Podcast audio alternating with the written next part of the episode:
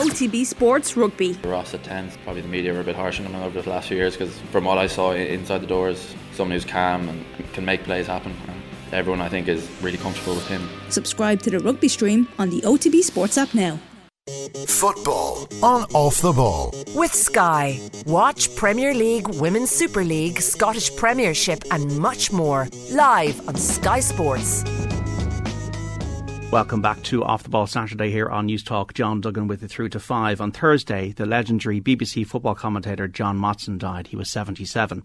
For so many of us in the Republic of Ireland who had the BBC or watched Match of the Day, once colour TV became ubiquitous, John Motson was the voice of football. His career spanned 50 years on the BBC from 1968 to 2018, and in recent years he worked for Talksport Radio. On the BBC, he joined the Match of the Day team in 1971. He commentated on 10 World Cups, 10 European European Championships and 29 FA Cup finals. We put a bit of a tribute together to John. You'll hear part of an interview he did with Jack Kenmare from Sport Bible on the importance of football to society, following a flavour of some of his best moments behind the mic over so many years.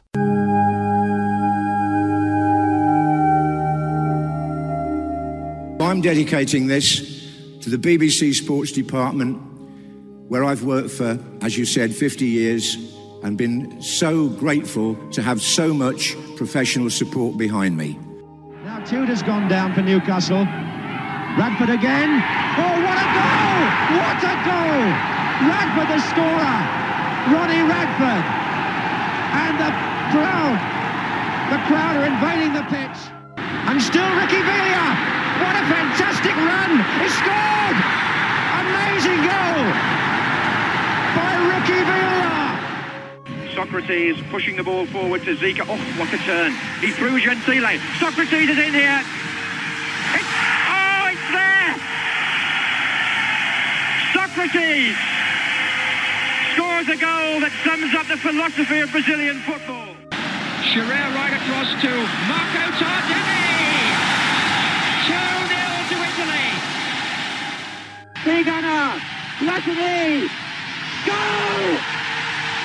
Platini for France with a minute to go. It's 3-2. It's made of 18 carat gold, and the man who receives it is Diego Maradona of Argentina, the world's greatest player, receives the world's most important football prize. And there it is. The crazy gang have beaten the Culture Club. And England are out of the World Cup. West Germany are through to the final on penalty kicks. And here's a chance for the goal. And it's in. It's Alfonso. It's it's unbelievable. It's 4-3 to Spain. And it's one of the most sensational matches the European Championship has ever seen. Gerrard! He's got it! Oh, Steven Gerrard! He looked into and out of it as equalised for Liverpool. With 90 minutes gone, it's 3-3 in surely the best cup final of modern times. Quinn heads on. Oh, surely this time for Keane. And Ireland do it! Robbie Keane, in the second minute of stoppage time, has scored the equaliser. Look at these scenes. Just look at these scenes. Ronaldo's dummy. Ronaldo! It's 2 0. And Ronaldo is rampant now. Resplendent Ronaldo. It represents an outlet for people, a brotherly affection between people who support the same team. It streamlines an interest that people can take, whatever their age, whether it's on the television, in the stadium, on their mobile phones. Go into a pub and try and listen to a conversation without football. I think football will go on in pride of place because there is so much affection going towards people's teams, idolising players, listening to managers on the television. It's very, very hard to see where that's going to stop. I think, if anything, it's going to, it's going to go on and on, certainly out, uh, beyond my lifetime. Joining us on the line now to talk about John is his former BBC colleague, friend, and ex Republic of Ireland and Liverpool defender, Mark Lawrenson. Mark, good afternoon. Good afternoon, John. when you were playing for Liverpool in the 1980s, uh, Mark, um, were commentators such as John on your radar, as it were? Yes, most definitely. Um, because if, if you knew John, his his attention to detail in terms of commentary was was just amazing. He would have most, if not all, managers' numbers, and he would um, ring them on the Friday and ask them the team. And there was such a trust between, such a bond between them all that it, he would have the team with obviously the fact that he couldn't give it away to anybody. So it allowed him to prepare on the Friday his commentary. Um, his wife used to help him, Annie. She was boss. It was like a, a duo. And he'd just make all his notes on an A4 sheet of paper all ready for the game the next day. And then actually, so say he came to Anfield to do our game, he would be there ridiculously early for three o'clock, like half past 11 or something, and he'd speak to everybody. He'd double check that the teams were still the same.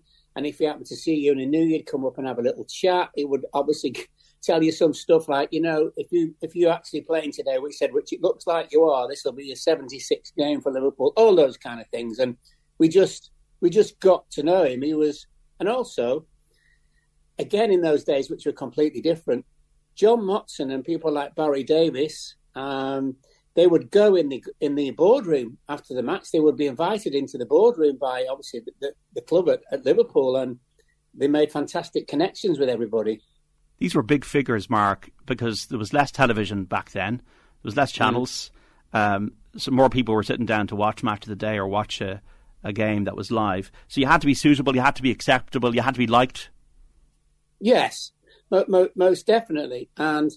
Um, I think as well w- with that, and, and Marty will always tell you that, obviously, for match of the day, um, the program went on live, but obviously it wasn't the whole game, so it was it was highlighted as as much as anything. But that doesn't make any difference to commentators because you've still got to commentate and you've got to get it right. So, and lots of people seem to think that that you know, people commentators went to the game and then they did the commentary over over the videos that they were saying seeing after the game had finished, and people wouldn't believe you. But no, it's it's what they do. They're actually up there on the gantry, wind, rain, hail, snow, and, and get on with it. And you know they were. I mean, himself and Barry Davies were, were obviously the, the two main uh, guys with, with, with BBC, and they sort of they wouldn't be the best of friends, but they were. You know, they both knew that one of them was always eventually going to be John, and it, and it turned out that it was John. But Barry was compensated by the fact that he, he could do tennis, he could do all kinds of other sports as well, but they were top commentators. What do you think made John Motson such a great commentator, Mark?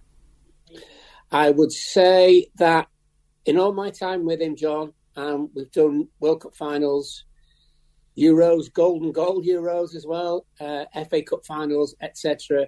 He's always got the big moments right, absolutely perfect, and you know he'll, he'll have he'll know at the end of the uh, end of the game exactly what he's going to say because he will have he'll, he'll have wrote many different endings, um, and he was just and listen, it's just that that that thing about he had to know absolutely everything, but also he, he enjoyed the game when it was on, and um, you know, we had we had a lot of fun, really. In all honesty, I mean, he, would had Sir Trevor Brooking with him co-commentating for a while, and Trevor um, relinquished the task, and then Graham Graeme was was due to take it, and for some reason he decided not to. So I got the shout, and I said to our boss Niall Sloane, I said, "Look, Niall," I said, "I'll do it with pleasure." I said, "The only problem is, of course, you know, I played for Ireland." He said, "No, it, it, it won't be a problem," and it, and it turned out that it, it wasn't a problem, but.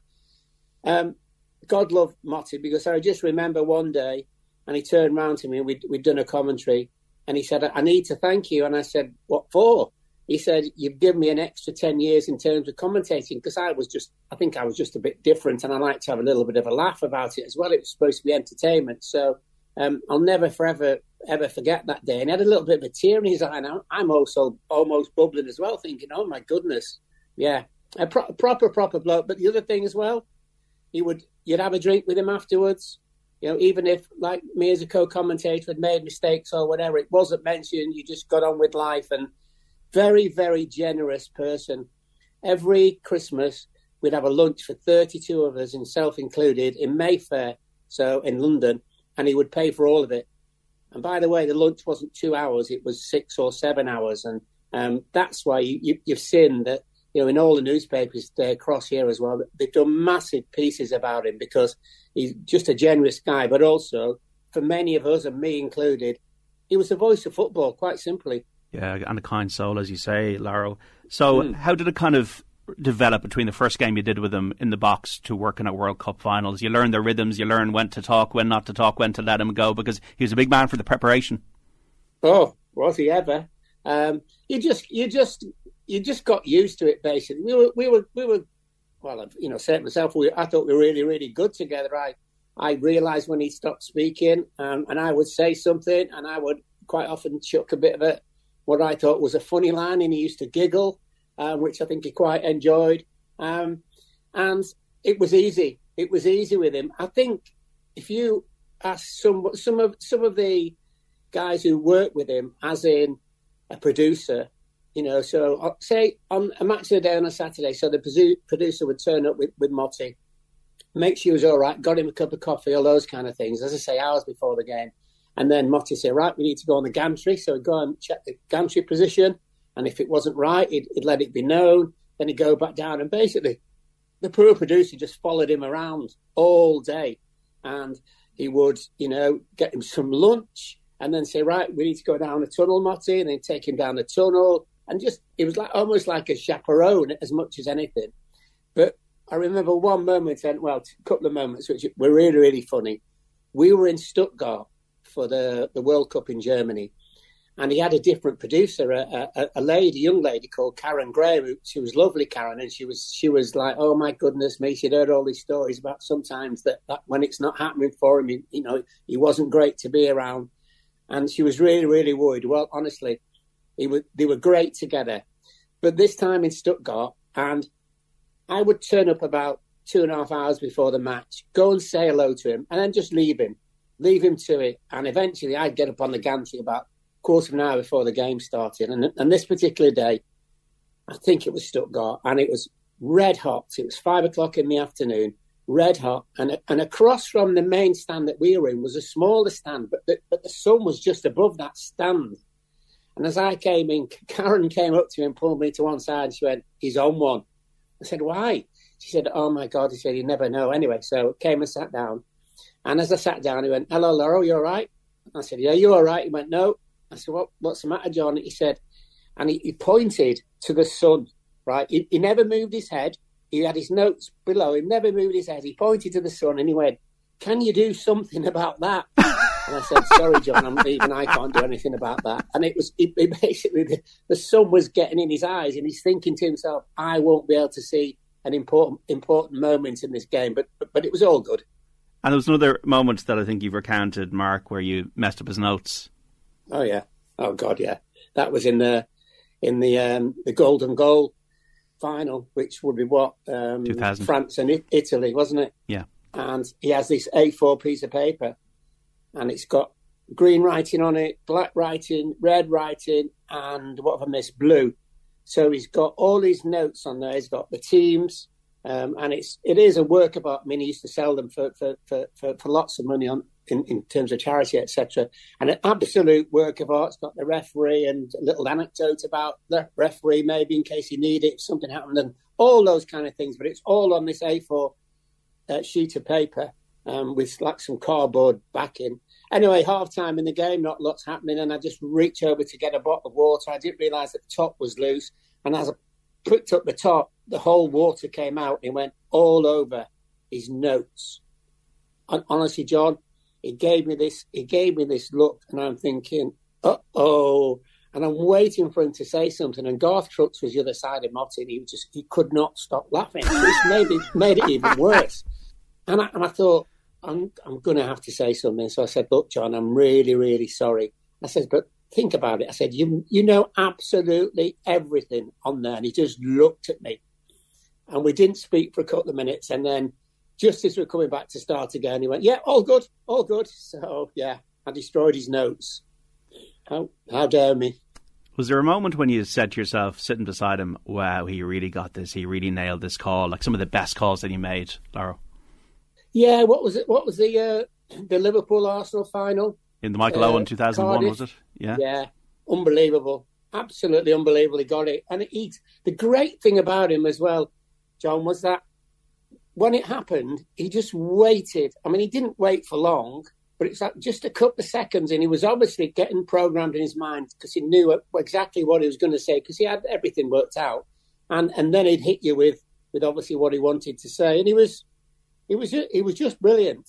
Um, but he was he, he, he was different. I mean, excuse me, when I after I did my first um, co-com with him, uh, Niall Sloane, as I mentioned before, he was our boss. And he said, Oh, that was really, really good. And I said, Was it? He, he said, Yeah, yeah. I said, Niall, I said, I can tell you this, but probably not him. I said, It was like working with Rain Man. And he just started laughing. And, and, he, and he went, Well, no one's ever said that before. I said, But it is, isn't it? And he went, Absolutely, totally true. And it, and it, and it was because he had to, everything had to be just so. Because, as I say, attention to detail, and he was just a perfectionist. Uh, but still able to convey that boyish enthusiasm uh, and that reflection of what the fan felt, and not go over the top on his commentaries, not scream and shout. Um, just no. generally just called it as it was. No kind of idiosyncrasies or no um, prepared lines. I know the Crazy Gang Culture Club is, but I, would say that probably came into the top of his mind. You know, given yes, the way I, yes. I, looked at a lot of his commentaries. Um, yeah just uh, in terms of his views on the game, because obviously we know he commented on the game for 50 years, but was he a fan of expansive football? Did he like the art of defending? Did he talk about much about the game itself? Oh yeah, he talked about the game, and the thing is, of course, he knew every he knew every player. I mean, I, I know, and, and, I've been with him when he's had calls from from guys at different teams asking about players. Had he seen them? You know, and, and what were they like, and all those kind of things. Yeah. So, but he no, he just he just loved like that Liverpool game, he, he loved it because it was just proper football, as I would say, and and and the France Italy golden goal game as well. I mean, if you think about that as well, you know, for a man who, who does worry about ev- everything and did worry about everything, so all of a sudden, you know, it's a golden goal, and no one's ever had it before. And he's he's you imagine his mind, the way he works, and he's thinking, "Oh my goodness, what if I get this wrong?" And I mean, Trezeguet scored, didn't he? And he got it absolutely absolutely perfect. So, um, but he was. I mean, he had his idiosyncrasies, and myself and Ray Stubbs used to look after him. Excuse me. We used to look after him before games, uh, certainly when we were away, and we would. He'd always like he'd, he'd like to eat. So, say it was an eight o'clock kickoff, he'd like to eat at four. And he said to him, What do you want? And he said, I want a cheese toasty, which, if you're in Austria or Switzerland at the time, would not be the easiest thing to get.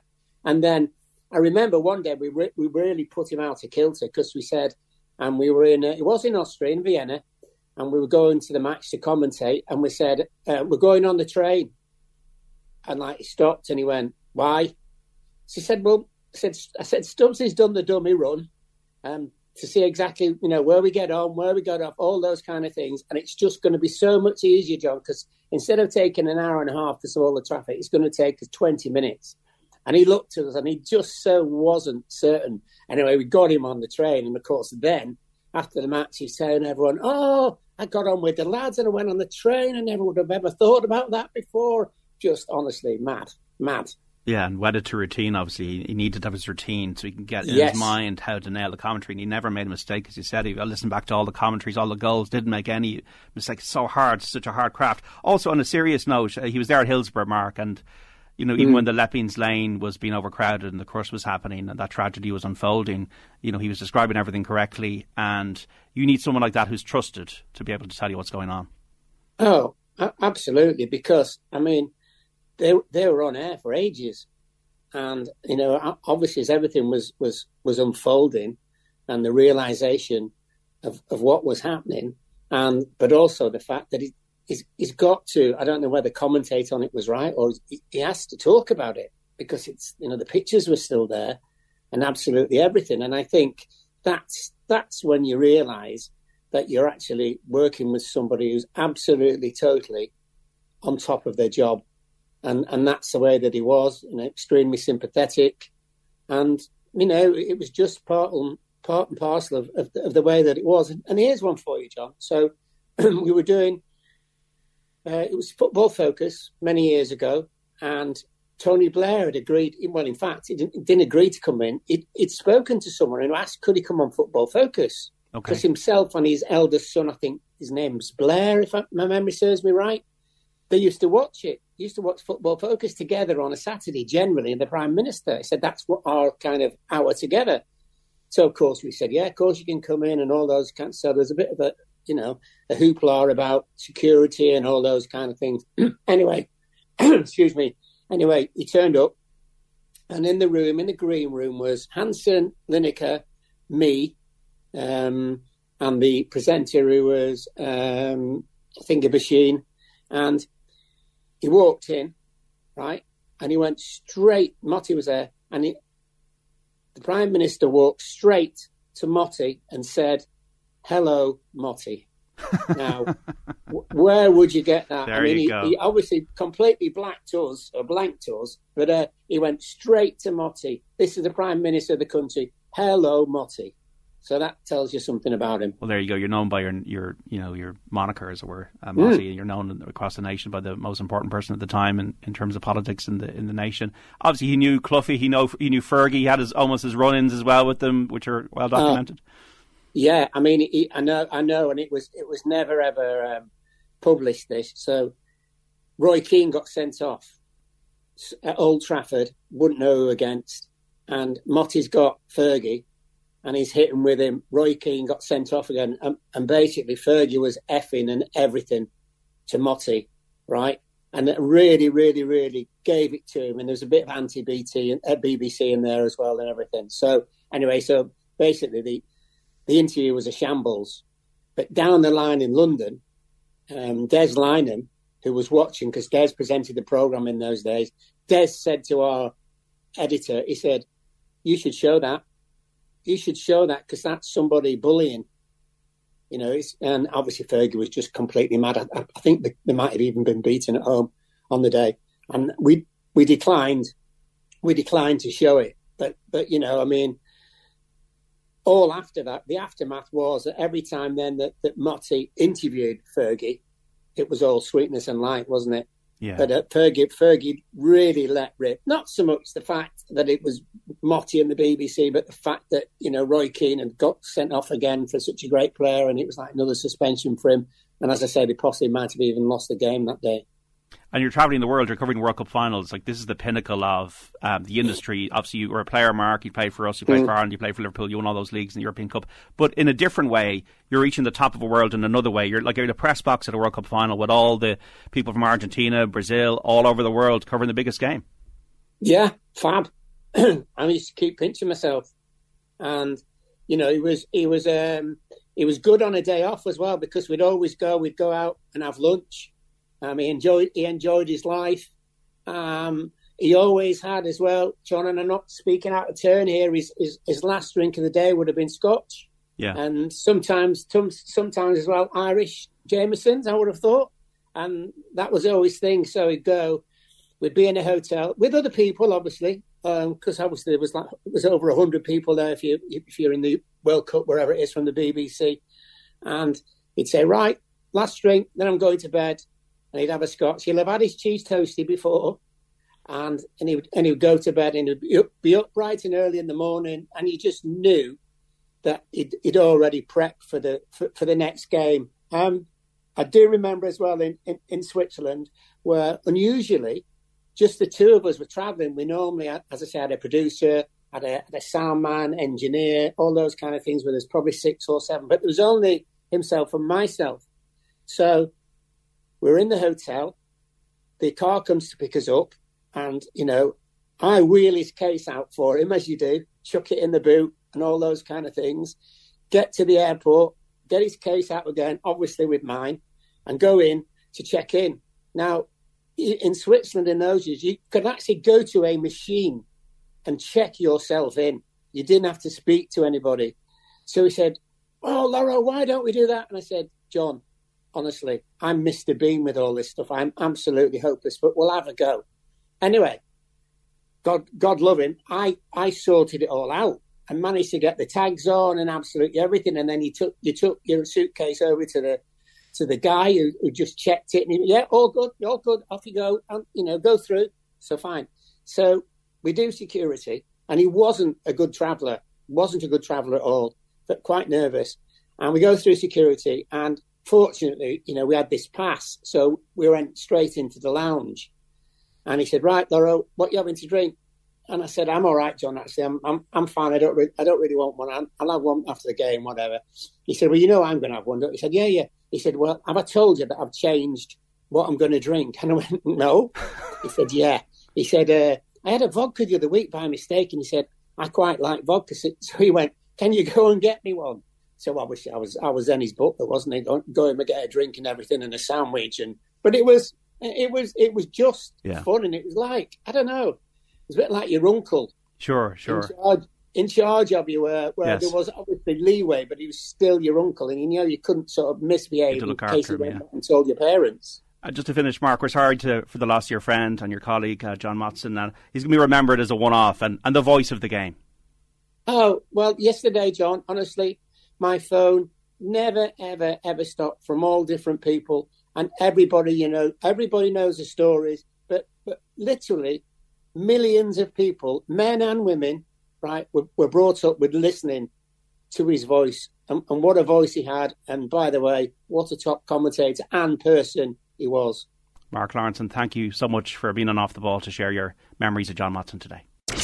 OTB Sports Rugby. Ross at 10, probably the media were a bit harsh on him over the last few years because from what I saw inside the doors, someone who's calm and can make plays happen. And everyone, I think, is really comfortable with him. Subscribe to the rugby stream on the OTB Sports app now.